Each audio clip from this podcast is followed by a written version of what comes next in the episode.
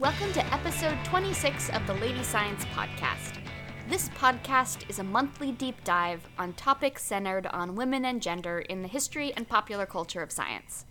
With you every month are the editors of Lady Science magazine.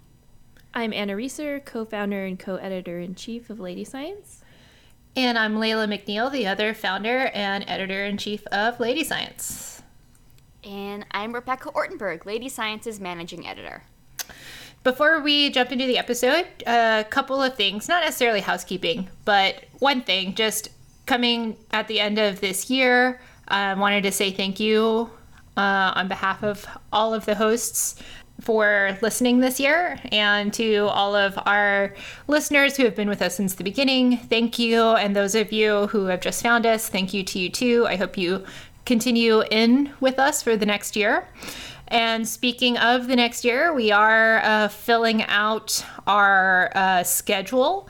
And so we just wanted to put it out there for you guys that if there is a topic that you want to hear us talk about, do a deep historical dive on it, um, come at it with our usual irreverent uh, humor uh, let us know. Uh, you can tweet at us or you can leave it as a review on Apple Podcasts. Um, but we're we're happy to hear your suggestions for next year.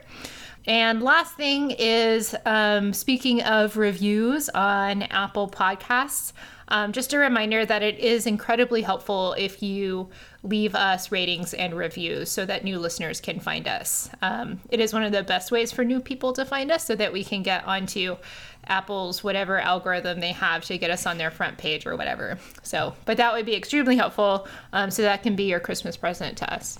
Okay. Well, speaking of gifts, uh, since it is the winter holidays and many of us are, you know, engaged in gift giving, gift receiving, fondly remembering the gifts of times past, uh, we thought that we would talk in this episode about the history and culture of scientific toys. So, later on in this episode, we will talk to writer and historian Rebecca Onion about her work on the history of childhood and scientific culture to get some broader context on this idea. But I thought it would be fun for us to get a little nostalgic and talk about some science toys from our own childhoods, or maybe ones we coveted and never had. I have a long list of stuff like that. But first, I want to kind of lay out a, a very brief history of scientific toys. So, in order for there to be scientific toys, experimental science not only had to exist in its modern form, which more or less came into being in the early modern period and especially in the 18th century, but it also needed to be popular enough that people would be interested in buying or paying to see demonstrations of scientific apparatus. For men in science or for men of science, demonstrations of experiments would happen in places like the Royal Society or in universities.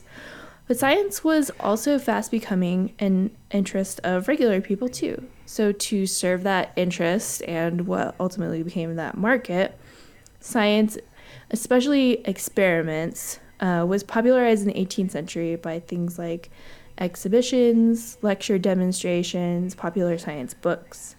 Um, scientific demonstrations were popular for edification and entertainment, and people could make a living traveling around demonstrating scientific principles for audiences and interested amateurs. These kinds of lectures, often given by instrument makers or scholars who wanted to make extra money, would involve demonstrations with instruments uh, like uh, the famous air pump, which you may have encountered, is a device for, you know, demonstrating physical theories like the vacuum, things like that. Uh, so maybe at first thought, there's something a little bit delightful about this image of attending an experimental lecture in in the 18th century or in like the early modern era so I can't help but picture, uh, you know, men in fancy frock coats or women in giant hats and uh, scientific instruments with lots of like cool fiddly knobs and dials. But I do want to point out here that we would probably have found some of these demonstrations pretty shocking.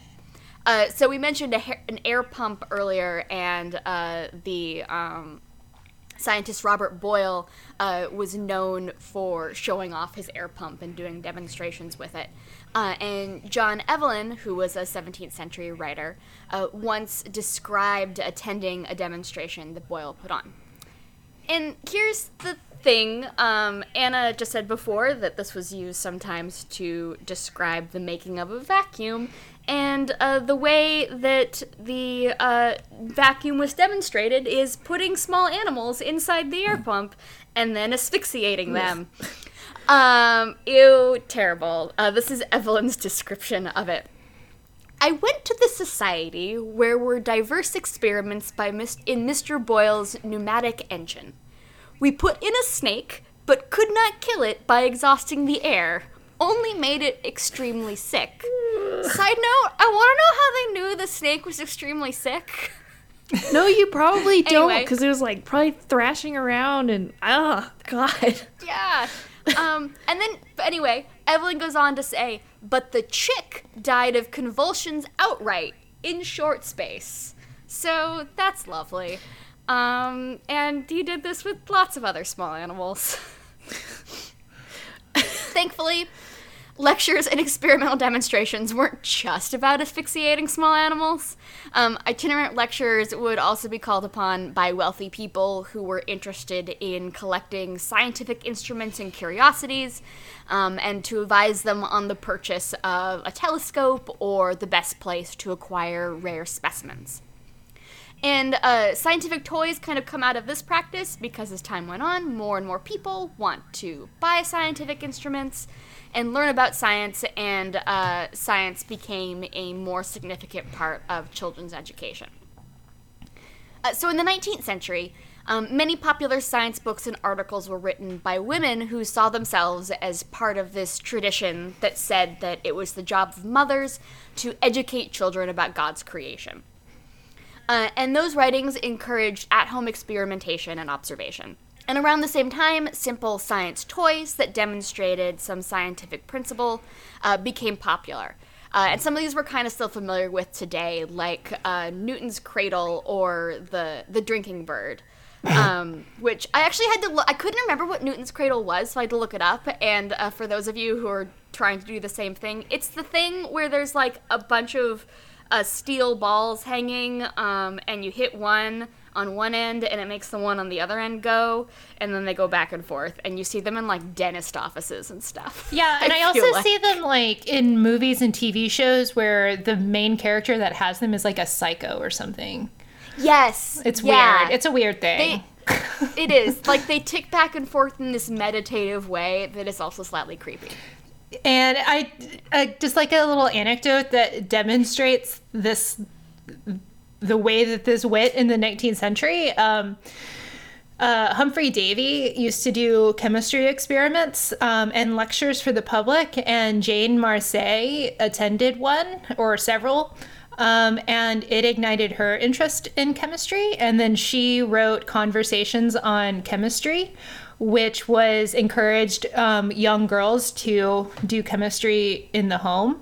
Uh, and then that book went on to inspire Michael Faraday, um, who was working as an apprentice in uh, the publisher uh, where Marcet's book was being printed. So uh, just a demonstration of how like this kind of this science, this public culture of like experimentation and science like really caught uh, in the 19th century. Yeah, yeah. There's there's another book um, that is in the collection of the Science History Institute where I work when I'm not doing lady science things. That it's called the Fairyland of Chemistry. It is the most like saccharine Victorian thing ever, and I kind of love it. Uh, but the whole thing is it's just like different kind of fairies, like come together and like do dances or like hook arms and that makes different kinds of molecules and it's a way of explaining like how elements and molecules work and it has very adorable drawings. Um, but it feels like very much in this tradition of like we're going to uh, teach children science and especially like girl children science. Girl children. Yeah, these like uh, fairy fairy creatures and like little mythological beings at the bottom of the garden was like a very popular trope for that kind of writing, like the water Yeah. babies and things like that. Yeah, Fairyland is science. There- There's Yeah. a lot of uh, books that have fairyland in the title that are like science books for children. Yeah. Um, so other science toys that we'd recognize today um, also began to emerge at this time as well. Um, this is the, around around the 1840s is when uh, chemistry sets start being marketed, um, and also middle class people transformed the sort of fancy tradition of wealthy people creating cabinets of curiosities into the kind of collecting that we're a little more familiar with uh, now, where people purchase kind of pre assembled collections of rocks and gems and shells. This was also when a lot of objects that were originally scientific tools really uh, became toys. Um, so, for example, spinning tops and yo yos and kaleidoscopes all come from this tradition of demonstrating natural phenomena. Uh, and Victorian children also learned about science using modern wonders like the camera obscura, or kinetoscopes, or telescopes and microscopes, and other optical instruments. And the toy trade really began to take off during the Industrial Revolution when manufacturing technologies and methods made mass production of these objects possible and profitable. And in the United States, the toy industry was just getting off the ground in the interwar period, just as the popularity and prestige of science was really reaching kind of a, a fever pitch following the First World War. And chemistry sets, uh, which I think might be the most iconic scientific toy ever, um, they were extremely popular, uh, despite even some reservations people had about the appalling uses to which chemistry had been put during during the first war. But the chemistry industry was booming and chemistry sets were used by marketers as a way to encourage people read in big letters boys um, to co- to consider careers in science and industry and to train them in the habits of mind that were seen as essential for scientists and engineers and I think another example are model kits and model making toys, uh, which are to the future engineer as chemistry sets are to the future lab uh, scientist. And historian Ruth Oldenziel has written about an interwar model automobile contest sponsored by the Fisher Body Craftsmen's Guild, which was an organization run by the Fisher Company that made automobile bodies for companies like GM. The contest was for boys who would build an intricate model of a Napoleonic coach, and the contest was used in ads for Fisher. These images showed how the contest was designed to promote and codify a gendered world of technical expertise. Boys who participate in the contest were socialized into becoming technophiles who would presumably go on to take their place as engineers and managers in technology firms like Fisher. So the thing that these kind of aspirational scientific toys have in common, and it is different from um, toys in the 19th century, is that in the 20th century, science education for children was not. It it was less about like coming to know the wonders of God or or um, you know a general kind of well-rounded middle class uh, education. Uh, in the 20th century, it really became about steering children toward a f- future career as a scientist, like with the chemistry sets or building the um, the model of the coach to kind of like I'm gonna be an engineer when I grow up, and and inspiring this love of science in children as something that came to be understood as like a larger like cultural her- heritage of being an American that like this is like what we do in America. So, like I said, in the 19th century, science education was um, particularly useful in the kind of tradition we've talked about of like women writers who are writing these scientific texts for children about like coming to you know science as a way to appreciate God's creation and teaching them to see God's work in the working of nature. But by the 20th century, this spiritual component has been replaced by the values of sort of like individual accomplishment, you know, that very classic, like scientifically minded American know how, this, this whole thing that we're hopelessly mired in in our present day. So this model for the 20 for 20th century science toys in general um, that they are objects to encourage structured play with a long term goal. They're supposed to encourage certain kinds of thinking, promote curiosity, prepare children for a scientific workforce. Um, and that becomes increasingly important in American society through the Second World War and into the post war period. Um, so that's something that I want to talk with Rebecca Onion about in our interview. So I will leave that here for now. Cliffhanger about the importance of Dun, dun. science education and uh, childhood in the, I don't know, World War II post war period.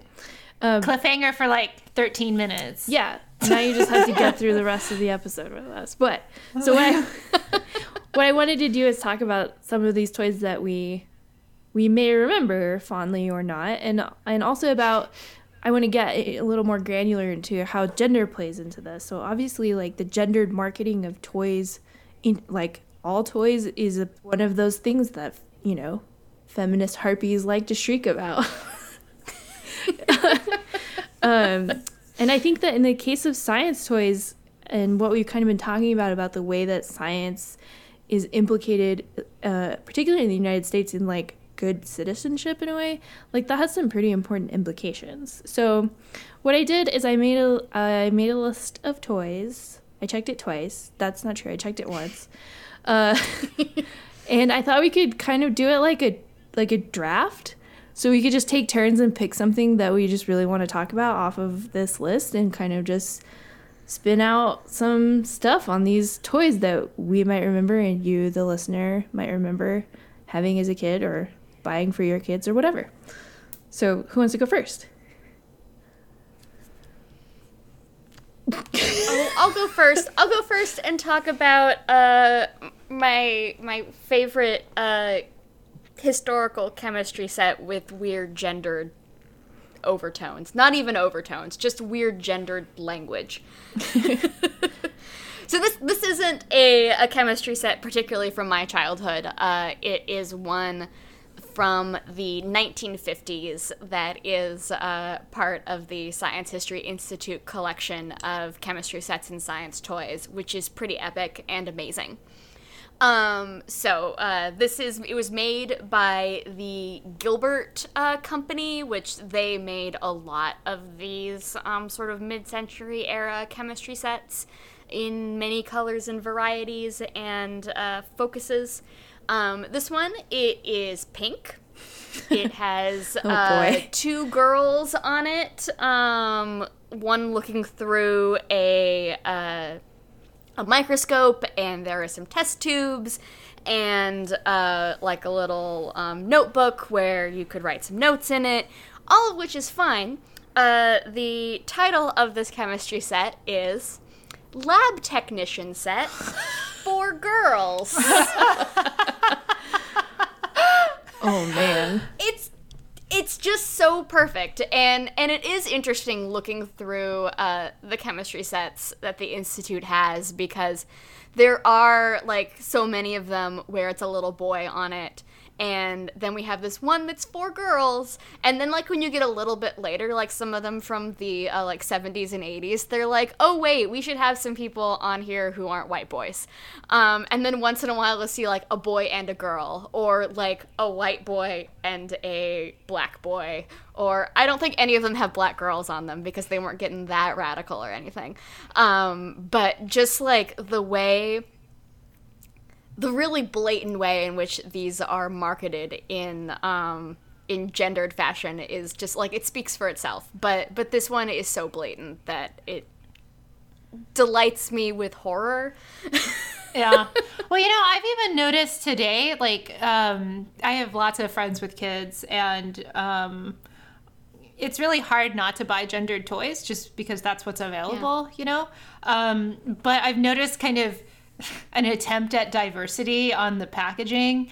And for stuff like that, like, diversity means a black boy and a white girl, or an Asian person. Like that's like that's the gamut of it. Like rarely will you still see like an Asian girl or a black girl or a Latina girl on Yeah.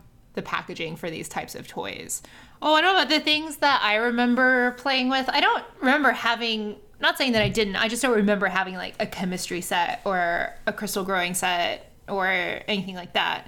Um, the one I remember the most is um, a trunk full of toy dinosaurs that my brother and I used to play with, and we had like a a floor scenescape in which the like with like streams and mountains and terrain and stuff that that we could like move the dinosaurs on. Um, and like this was a massive endeavor. Like if we were gonna play dinosaurs for the day, like it was everyone's not going anywhere because we have to put this whole thing out on the floor and it's gonna be a day. Um, and it was really fun. And um, my there's a family video that we still have. Um, my dad was filming us playing, but he was trying to do it like it was stop motion. So he would record, pause, and then we would move the dinosaurs on the scenescape, and then he would start it again. And you, there's this one one thing where like we had a wind up T uh, T Rex, and you just see it like gradually like moving through a crowd of dinosaurs. This is amazing. This sounds you amazing. have this? yeah, somewhere. I don't know, like uh, I was really into pterosaurs at the time, and you can just hear me in the background and like see like a little pterosaur dip in front of the camera, and I'm like going whoa, whoa, and that is scientifically correct here. What a pterosaur sounded like. I I am so delighted by this. Uh, I know what you mean about like like toys or sets of toys or whatever that like it's like a whole day where you're just like Yeah, we're right. doing dinosaurs today. Prepare yourself. And your parents Yeah. are just like, "Oh my god. this is such a production." Yep. Oh, Yeah, it was a lot of fun. Um, Did you also like like that. Did you read? Did you have like lots of books about dinosaurs and read about them and learn about what they ate and all that stuff to like make your make your dinosaurs Yeah. accurate? Yeah, we had um because this was in the age of like the um like pop-up books, you know, and then you could like pull like tabs out and the dinosaurs would move and stuff. And so I remember there was one that we had where it was like a brontosaurus, which is maybe why it's like currently my favorite uh dinosaur as an adult. like I just thought it was the cutest thing to pull out the tab and watch its like long neck and little head like go towards the food when I pulled the tab. That's extremely good. That sounds. I have to say that sounds distinctly familiar. Yes. Like I'm sure many books had that. Yeah. But like I now have a very strong sense memory of doing the same thing. Yeah, I mean it's a great way to learn. I think Yeah. you know, like I re- I remember distinctly what brontosaurs ate because of that. you know, yeah. I feel like I have I have stronger memories of like Land Before Time and Dinotopia than I do of like real stuff that I actually did learn about dinosaurs because I was just like Yeah. a huge dweeb as a kid. Yeah. Still I am a huge dweeb. But I must Yeah. have read Dinotopia like a hundred times. I like I'm the local librarian was probably just like, Oh, it's you again. It's the Dinotopia kid. Here. well, and like I don't even know what maybe in my knowledge about dinosaurs that I had from like the 80s and early 90s is even correct anymore. to be honest. That's the thing, like, right? How many times have we gone back and forth about whether, like, it, Feathers. yeah, whether. yeah. Like don't like aren't we like maybe not sure that brontosauruses were a thing? Yes, that's what I was gonna say. Brontosaurus, and then there's like, uh, is it an Allosaurus or a baby T Rex? We're not sure. It's like, and a lot of things that are like actually two different animals at diff- or like if they're different stages of their lives. Like, I feel like there's like new dinosaur Yeah. no- news every every like Yeah. three Yeah. months, and I can't keep up anymore. Yeah. Which is Yeah. sad. Turns out a bunch of like yeah. I would prefer to be keeping up with dinosaur news to keeping up with the actual news. The other thing I was thinking about for dinosaurs is that I always thought like do you remember hearing like those news stories about like a kid who finds like a fossil T-Rex skull in his backyard or whatever? Oh yeah. Yeah. I Yes. never envied anybody more than those those Yeah, children who discovered like a nest of fossilized eggs. I would just like think about it all the time, like how cool it would be. And I'd be on the news, and then the museum would give me a bunch of money for my dinosaur eggs. Man, Yeah, it. there was actually a time when me and uh, my best friend from elementary school um, actually like started digging up her backyard.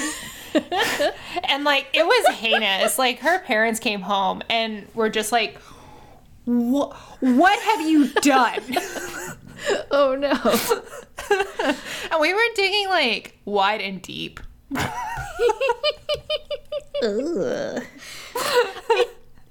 Be like boring and analytical for a second, or maybe not boring. Uh, get out of here! Um, I know.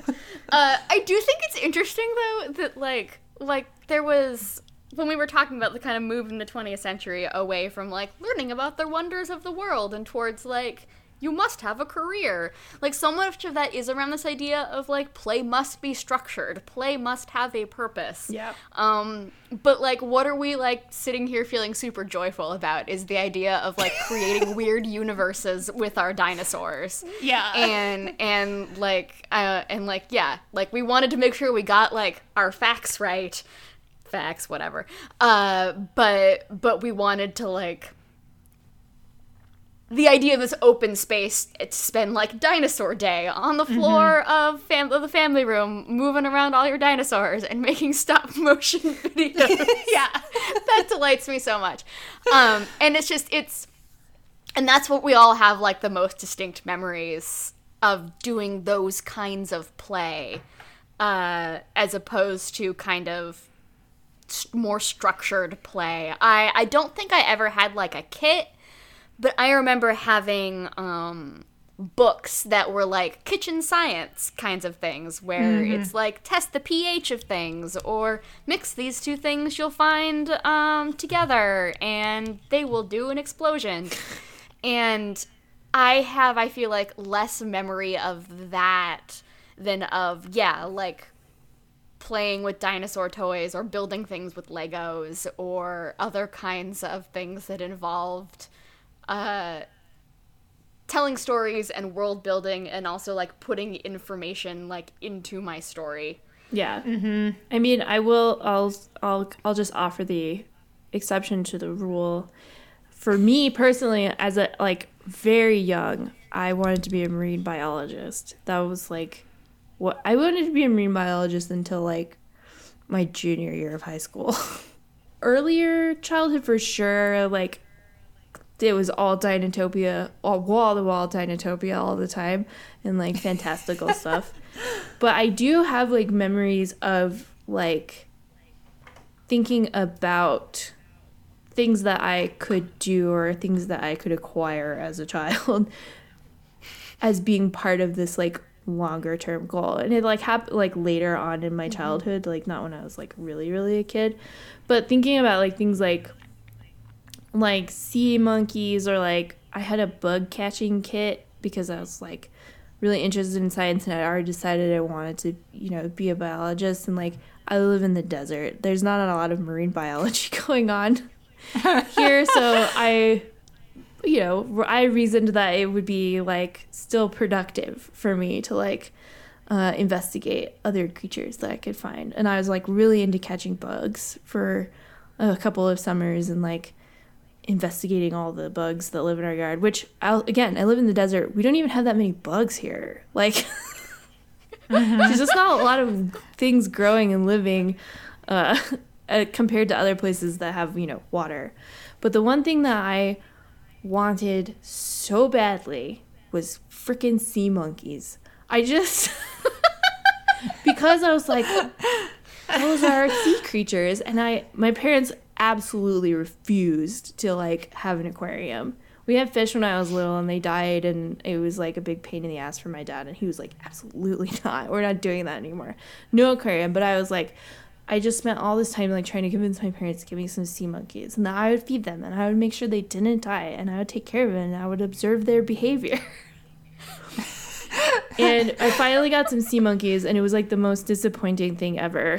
because the the kit like I don't know if it used to be cooler. Maybe I'll, after this I'll look some up and see if there's some vintage sea monkeys we can post. But mm-hmm. the kit that I got was like the whole thing was like the size of you know two soda cans side by side, maybe even a little smaller, made of plastic. It's just like a container, a clear plastic mm. container, and then you get like a little packet of these like shrimp eggs, and you get like the mix to make the water salty or whatever, and it, ha- it has mm-hmm. whatever it needs, and then it has food.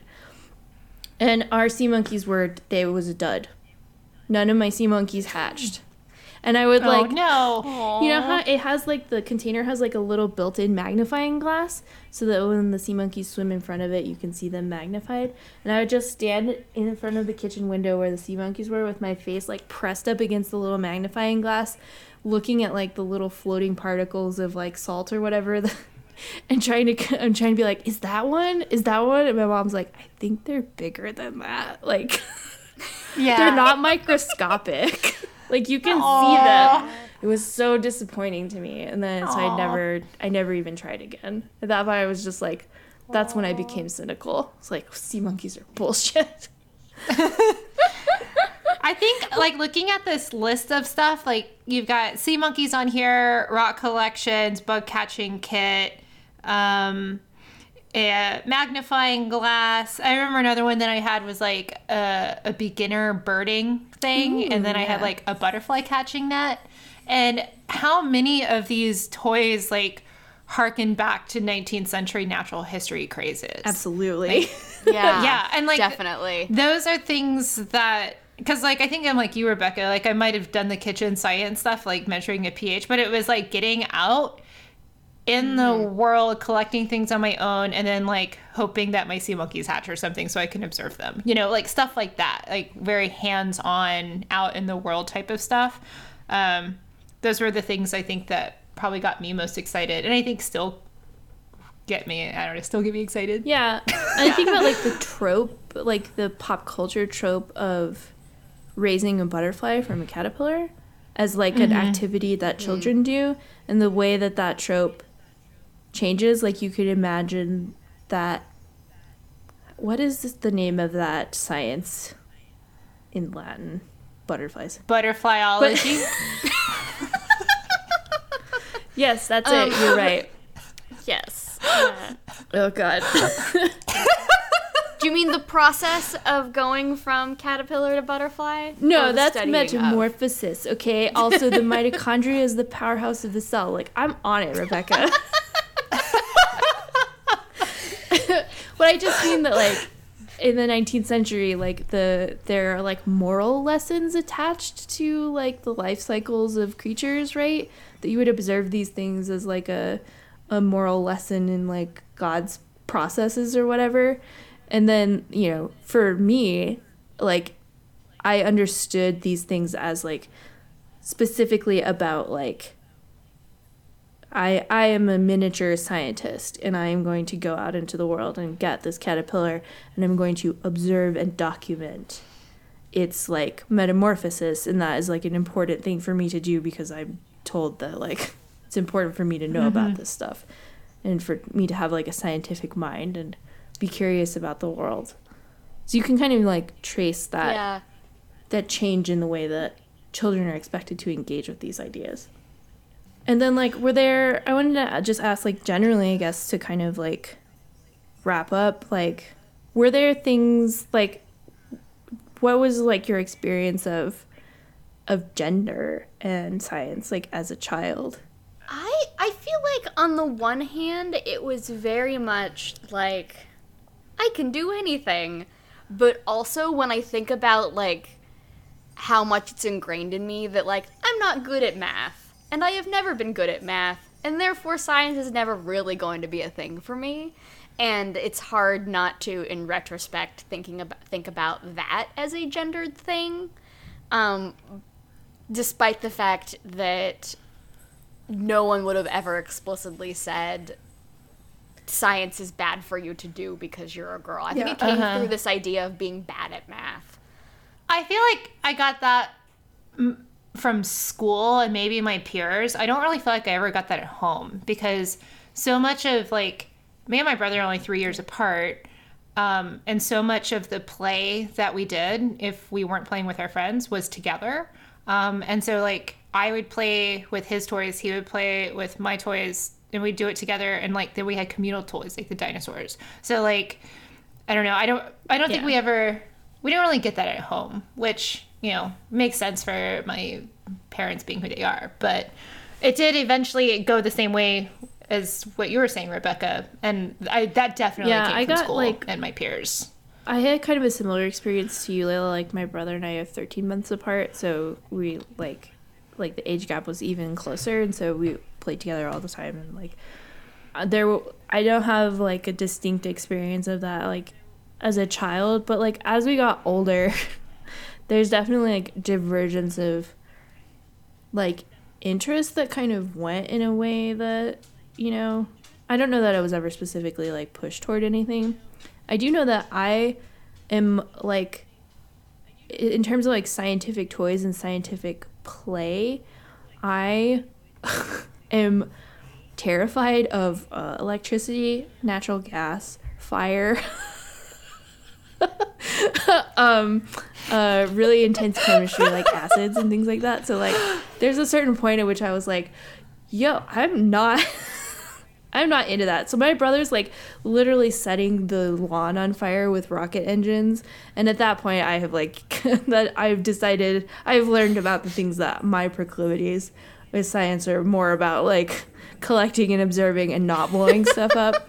But but I think that like uh, it's yeah. interesting to reflect on not having like a personal experience of this, but then like if you look at the way that these toys are marketed and the way that they're you know designed and like pushed like in terms of who they're being sold to like that's i think where that comes in so even if you get a little bit of it from school none of it from home but like yeah. the larger marketplace of like scientific childhood is like extraordinarily gendered even though our experience of it might not be so it's kind of interesting that like yeah are are they do are we doing focus groups anymore or are they like even bothering to like learn about yeah. the market for these, or is it just like we just like do it in a gendered way because that's right. how you market toys?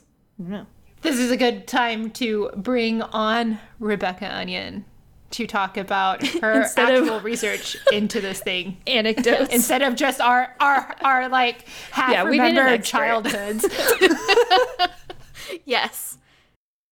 Rebecca Onion is a writer and American Studies scholar, currently on staff at Slate, writing about history and culture.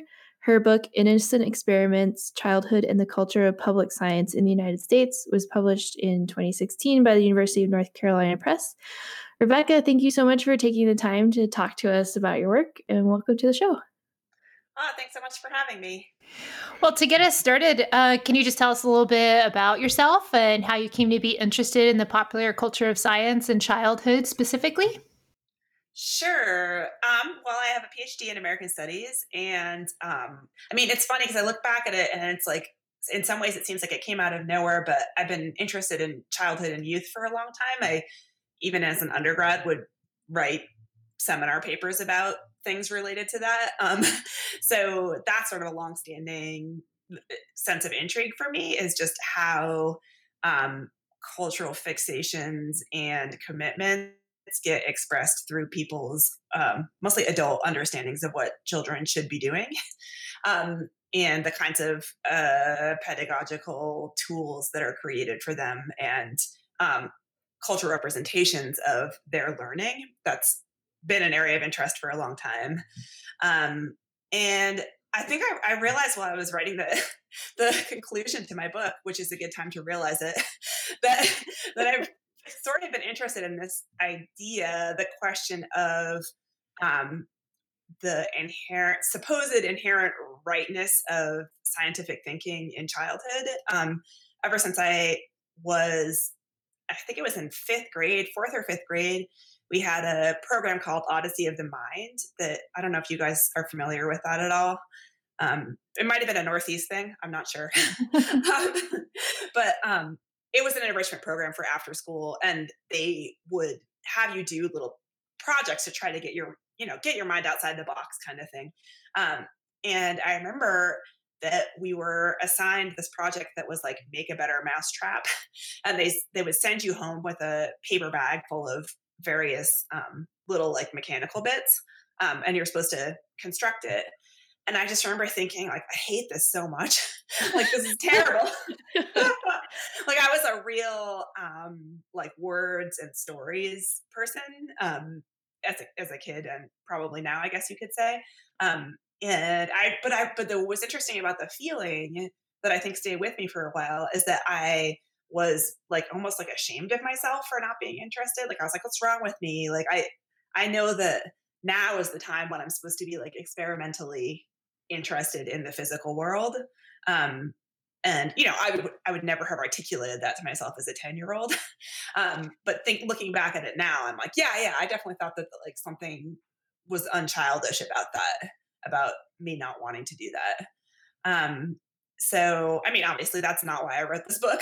I wrote the book because you know I took a bunch of classes about in the history of science, the history of technology, and um, childhood studies classes in graduate school and got interested in early 20th century children's literature um, and the tendency to have sort of instructional books masquerade like extremely boring instructional books masquerading as children's literature that were all about like uh, like various aspects of modernity. And the contrast between that boringness and the idea that they would be entertaining to kids and like the just like the miss total what seemed to me a total mismatch between what adults thought kids wanted at the time and maybe what kids actually wanted or whatever and like and also the fact that historian like it's very difficult for historians to know what the kids wanted. All that stuff interested me intellectually and that's sort of how i got into this bigger project is through that early 20th century children's literature portal so I want to take a uh, like a step back and look at this like a little broader in terms of like the kind of shape of this like culture of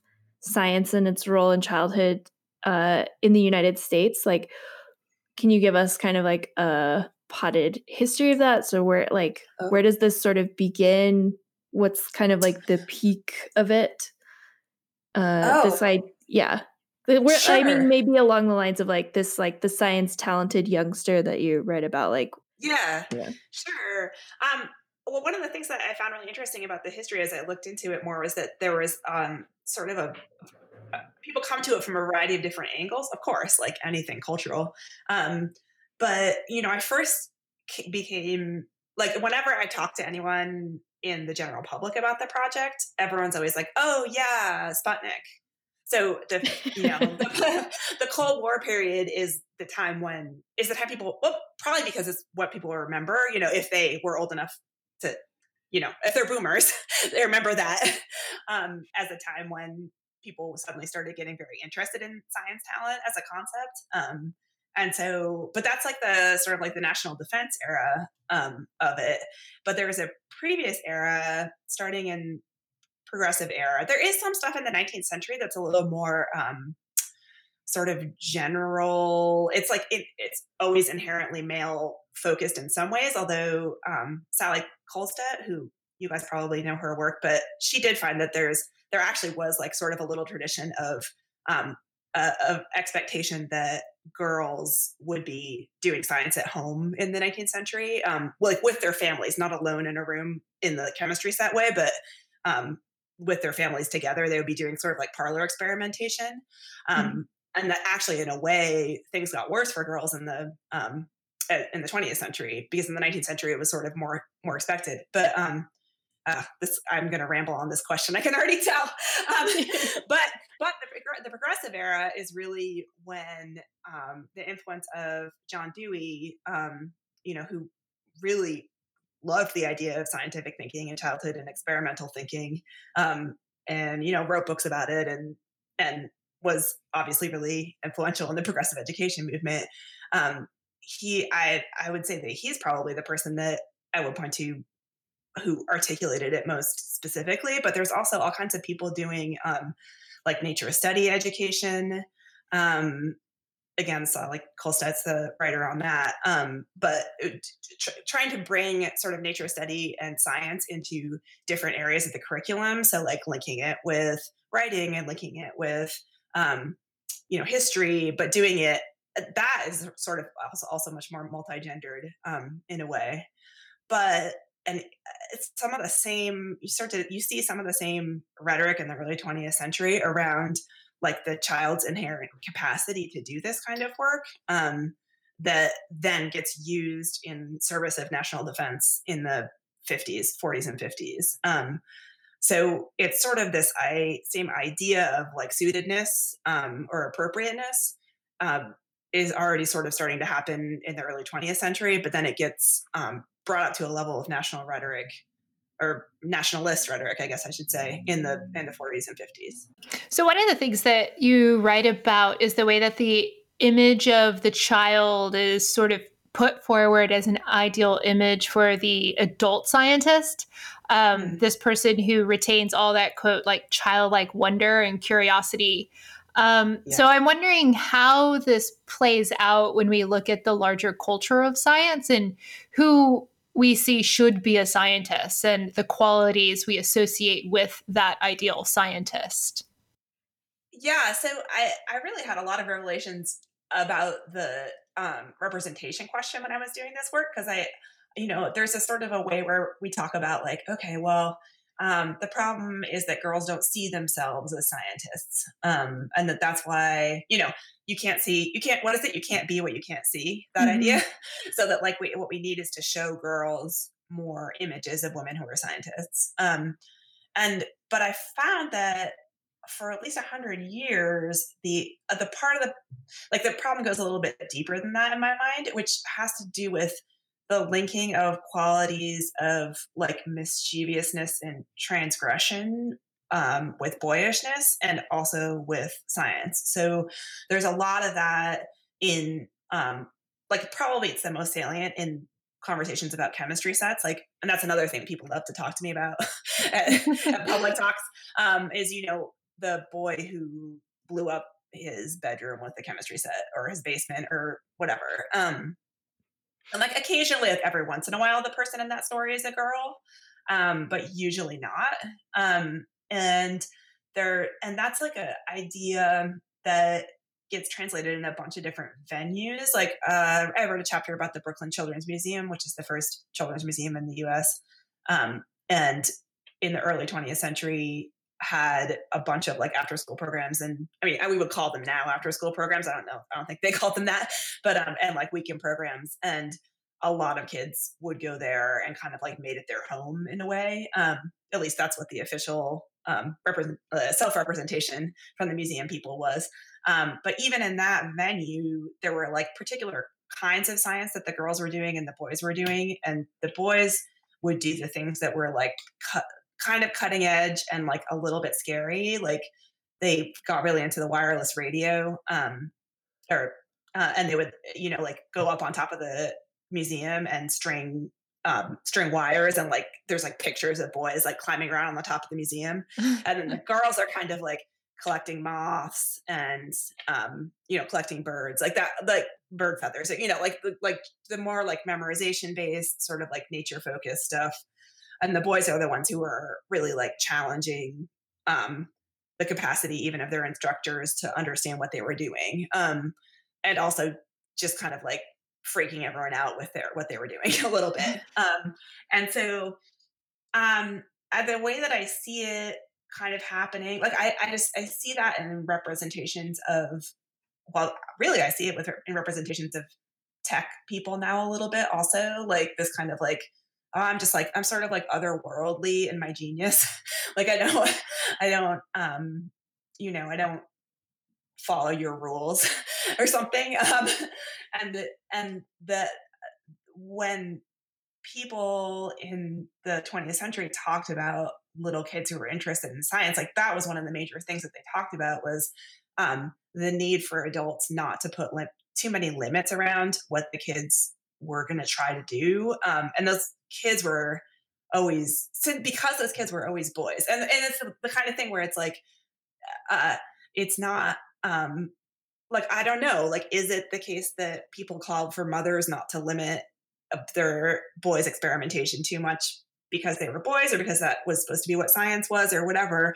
It's it's a it's a little hard to discern motive in some cases, but that was definitely something that people who advocated for science, what they would call science-minded youngsters, um, would would say. And so I think that this idea that science equals mischief is like almost in some ways inherently um like exclusionary of girls like it doesn't it almost doesn't even matter whether the girl whether the person who's being represented in whatever cultural object it is is a boy or a girl it's like the qualities that are being identified as science mindedness are boyish qualities um and and girls are not as praised for having those qualities um maybe especially in 1925 but probably also now um, Mm-hmm.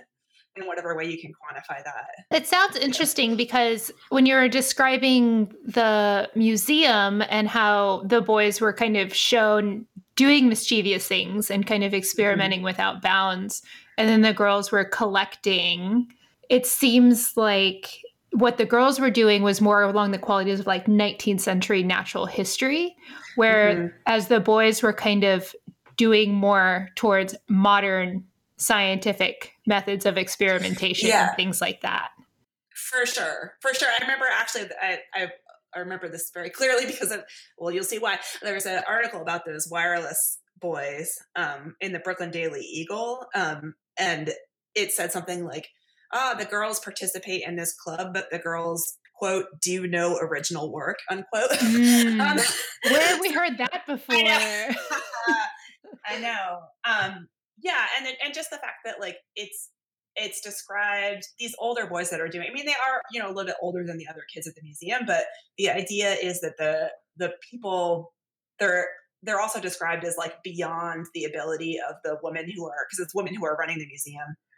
Um, beyond the ability of the women who are running the museum to help, like to assist. So they're not only like beyond their female peers, they're also um, like outside of the education system, which is an, um, kind of like an important sort of subplot in this whole thing too.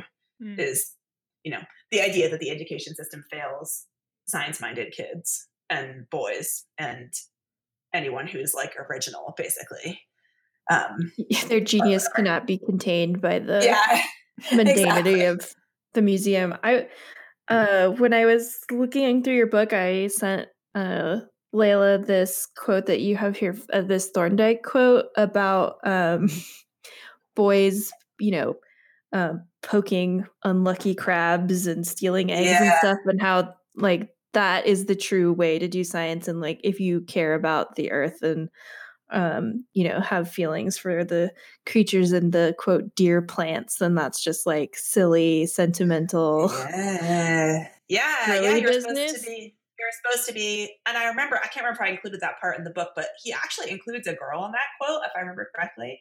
But he describes the he described his ideal girl as like dismembering her doll, basically. So sort of being like, yeah, fuck you, femininity. Like I'm gonna rip your stuffing out. Like I'm on, on my way to science. Um, yeah, and it's just this idea that that like the the women. I mean, because uh, like Sally Kohlstedt makes the point in that book about nature study that that, that was like a place for women to have um, like science scientifically interested women to have jobs, basically. Um, and the, the decline of the nature study movement in the 30s was like a real problem or you know it was like a sort of like a sad loss of opportunity for them um, but it, it's this like it's this twist up where that kind of science is on the one hand like the kind that girls are encouraged to be interested in largely or generally and also the kind that's devalued.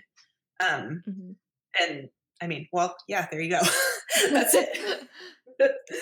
So we we've kind of covered some of the stuff about um, representation, and I think uh, I'm kind of with you that the the the interesting thing about maybe the more interesting thing about this like idea of representation and who is and is not seen as a scientist has to do with like what we consider to to be good science or to be the kind of science we want people to do but you do Mhm. talk about um, representation in the sources you find Yeah. and about how you they're not often girls are not often pictured in like books or like the packaging of scientific toys, but also that they're Mhm. represented in a different way from boys. Uh, That, Yeah. like, those like dis- the distract like distracted or distracting observer of like a you know boys doing experiments or they're Mhm. made to made out like helpers or just like cheerleaders so are there any any things like that that you Oh, found in yeah. your research that you really like Oh, there's tons of stuff like that. Yeah, I mean, yeah, I, I shouldn't, yeah, I should not say that there's not like a representation problem fundamentally, no, but no. yeah, yeah, um, yeah, no, there's tons of stuff like that. I remember one of the, uh, I sort of, I sort of took out a bunch of the stuff about the boring uh, informational books because it wasn't really fitting into the book, but um, so I can't remember whether this one made it into the book or not. But there was a series of like photographic informational books that were the story of X, so like the story of trains, the story of leather, the story of uh, rayon, um, and there's a bunch of different like series of those from the early 20th century. But in this particular one, it was photographically illustrated, um, and it was two kids that were on a train journey, and it was a brother and sister. And often this kind of um, representational uh, failure, I guess I don't know if you could call it that, um, co- comes when it's a brother and a sister. Um, Mhm. and the brother is like super interested in how the train works and wants to know all the details um, and is constantly like asking the conductor questions and like being like sort of like a pestery pest um, and the and the sister at some point just like sits down and reads a magazine. So like there's this idea that like you know she kind of just like oh like media. I'll just do media. That's fine. I don't like want to think about anything more. Um, but there's tons of that stuff in the chemistry set advertisements um, sort of sort of girls like at the elbow of the boy like the boy will be doing whatever experiment it is and the girls kind of watching. Um, and there's one very memorable ac gilbert chemistry set from the 50s that is a, lab tech set um, that's marketed to girls. Um, which was interesting because i went and looked at the chemistry sets at the chemical heritage foundation um, and and they have the they have the lab tech set and they also have the like the booklets all the instructional booklets that are inside. And i was both like annoyed and disappointed to find that the instructional booklet inside the lab tech set was like the exact same as the ones for the boys like they sort of just Ah. put, they put a cover on it and they were like ah like whatever. We'll just have this pink cover that says lab set and has the two girls on it instead of the boys. Um, but they didn't they weren't like going to go so far as to write like whole new experiments. Um, but which you know that's actually an interesting fact in and of itself. It deprives me of a very nice primary source. But, but, it, but it was interesting to see. Um, there's tons of that. I looked at the records of the um, the science talent search at the smithsonian um, and from the 40s and 50s and in the press releases describing the winners of the you know the what it was is the finalists from the different dates would go to dc and have like a big basically a big party and a lot of events where they would go around and meet different scientists and learn about how science was done within the government and stuff like that. Um, so there's a lot of coverage of that but there was also these press releases of the different finalists and what their interests were and what they wanted to do with their lives and the way that the writers for the science service chose to emphasize the like domestic ambitions of these girls.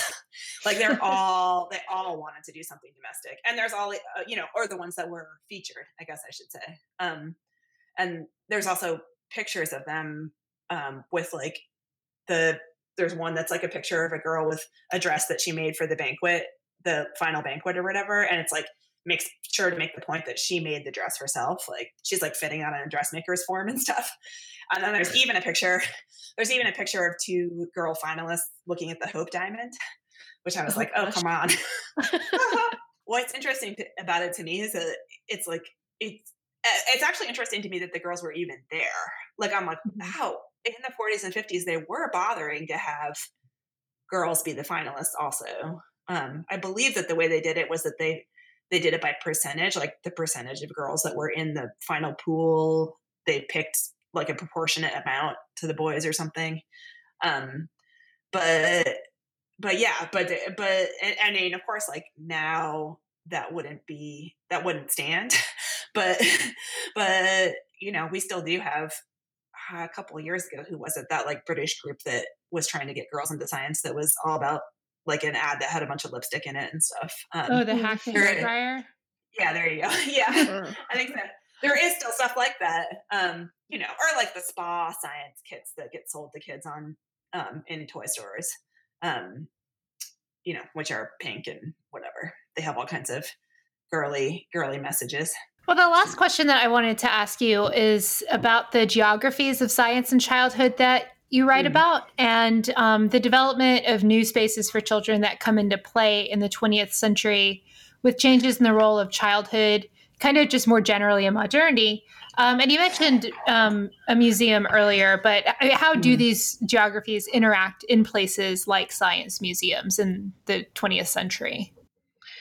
Oh, um, well, the science museum stuff is so interesting because it's it's like it, that's a place where um, I mean, obviously there starts to be specialized there start to be specialized, um, you know, an interest in having like a specifically children's museum um, in the 20th century, but there's a lot of de- debate and conversation over, you know, whether it should just be um, oh, like this is a adult museum, like the Museum of Natural History, um, for example, that just has kids come in.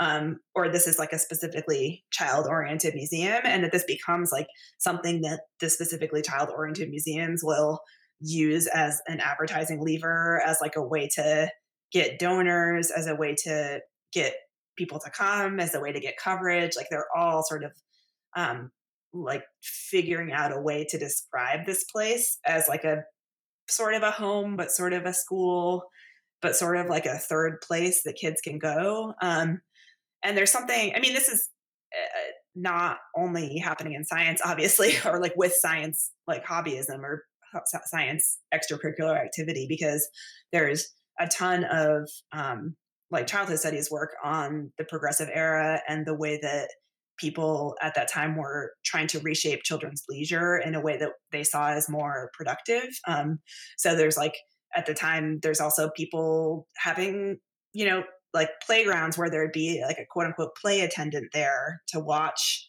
the play happen and shape it in various ways that were seen as better than just like kids going out on the street um, and kind of just like doing whatever they were going to do, which people saw as potentially like hazardous or morally corrupt or whatever other problematic thing.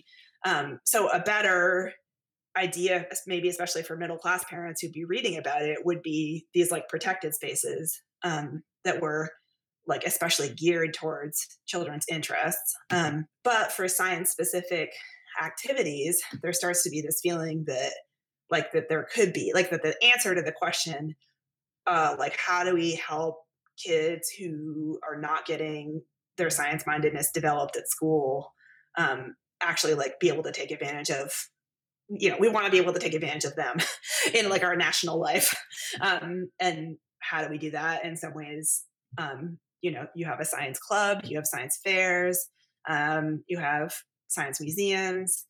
Had a chapter on the exploratorium in san francisco which was one of my favorite things to write because that the guy who started it, Frank Oppenheimer, is just like a very interesting person um, who was J. Robert Oppenheimer's little brother, who was blacklisted and stopped being a physics professor and became a physics teacher, and then founded the Exploratorium and just was like, for my purposes, I'm interested in like childishness within science. He was like a perfect figure because he was constantly described as like a Peter Pan who um, you know, couldn't stop, like he couldn't be stopped from experimenting. So he was like this force of nature who would, you'd be driving in a car with him and he'd like play with the like brakes and the gas to like make more patterns, which frankly sounds terrifying.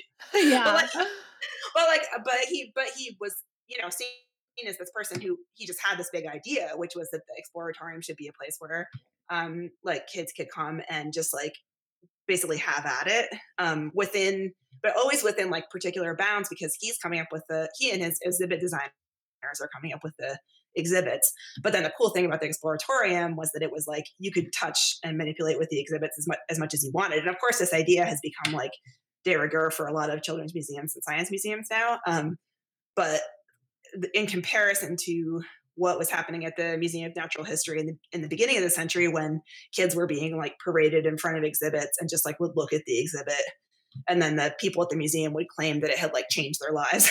um, the difference between that and like what Oppenheimer is doing um, in San Francisco in the in the '60s is like a huge difference. Um, um, I, I I think that what is most interesting about the Exploratorium to me is that in some ways, like the Exploratorium is still awesome, but it sort of failed what Oppenheimer wanted it to be, which was like, I mean, it, when he first started, it was free because um, he wanted it to be a place where everybody would come, um, not just kids. I mean, it was free in part because he wanted like any random 12 year old who was just like walking around the neighborhood to be able to come in and then to be able to come in again the next day if they remembered something they were interested in and they want to try to do it again um, so that it would be more like a park than a museum um, and also a place where adults could come to kind of like recover a childish sense of wonder um, maybe along with their children or maybe not and in that way it's like very hippie. Um but and now it costs like i can't remember how much but like $20 or something. Like it's like it doesn't work like that anymore um and it's sort of like any other children's space that you like make a plan to take a child to which like you're like oh crap i better do it on a time where i can stay for a long time because otherwise it's not worth it and it's so expensive and you know maybe mom and mm-hmm. dad both can't come. Maybe it has to be just mom and the kid whatever. Like there's like all these financial considerations that go into it that was supposed to be a space of freedom and it becomes this whole other whole other thing which i don't think is frank oppenheimer's fault but um, whatever. Um, um, but yeah but yeah this idea that there's like a specifically um, you know child like a, a, sort of like a set of like para educational spaces where kids uh, can develop their scientific acumen. Um, it's pretty uniquely 20th century but yeah but and you can see sort of like after effects of it in like maker museums and stuff today or you know maker spaces. Okay well i think that's a good place to wrap up. So Great. rebecca thank you again so much for talking to us. Sure. Really appreciate it. Okay so if you liked our episode today please please please please leave us a rating and review on apple podcasts so that new listeners can find us if you have any questions about any of our segments today, tweet at us at, at LadyXScience or use the hashtag LadySciPod. For show notes, episode transcripts, to sign up for our monthly newsletter, uh, read monthly issues, pitch us an idea, and more, visit ladyscience.com. And we are an independent magazine. We depend entirely on support from our readers and listeners. You can support us through a monthly donation with Patreon or through one-time donations. Just visit ladyscience.com slash donate. And until next time, you can find us on Facebook at, at Lady Science Mag and on Twitter and Instagram at, at.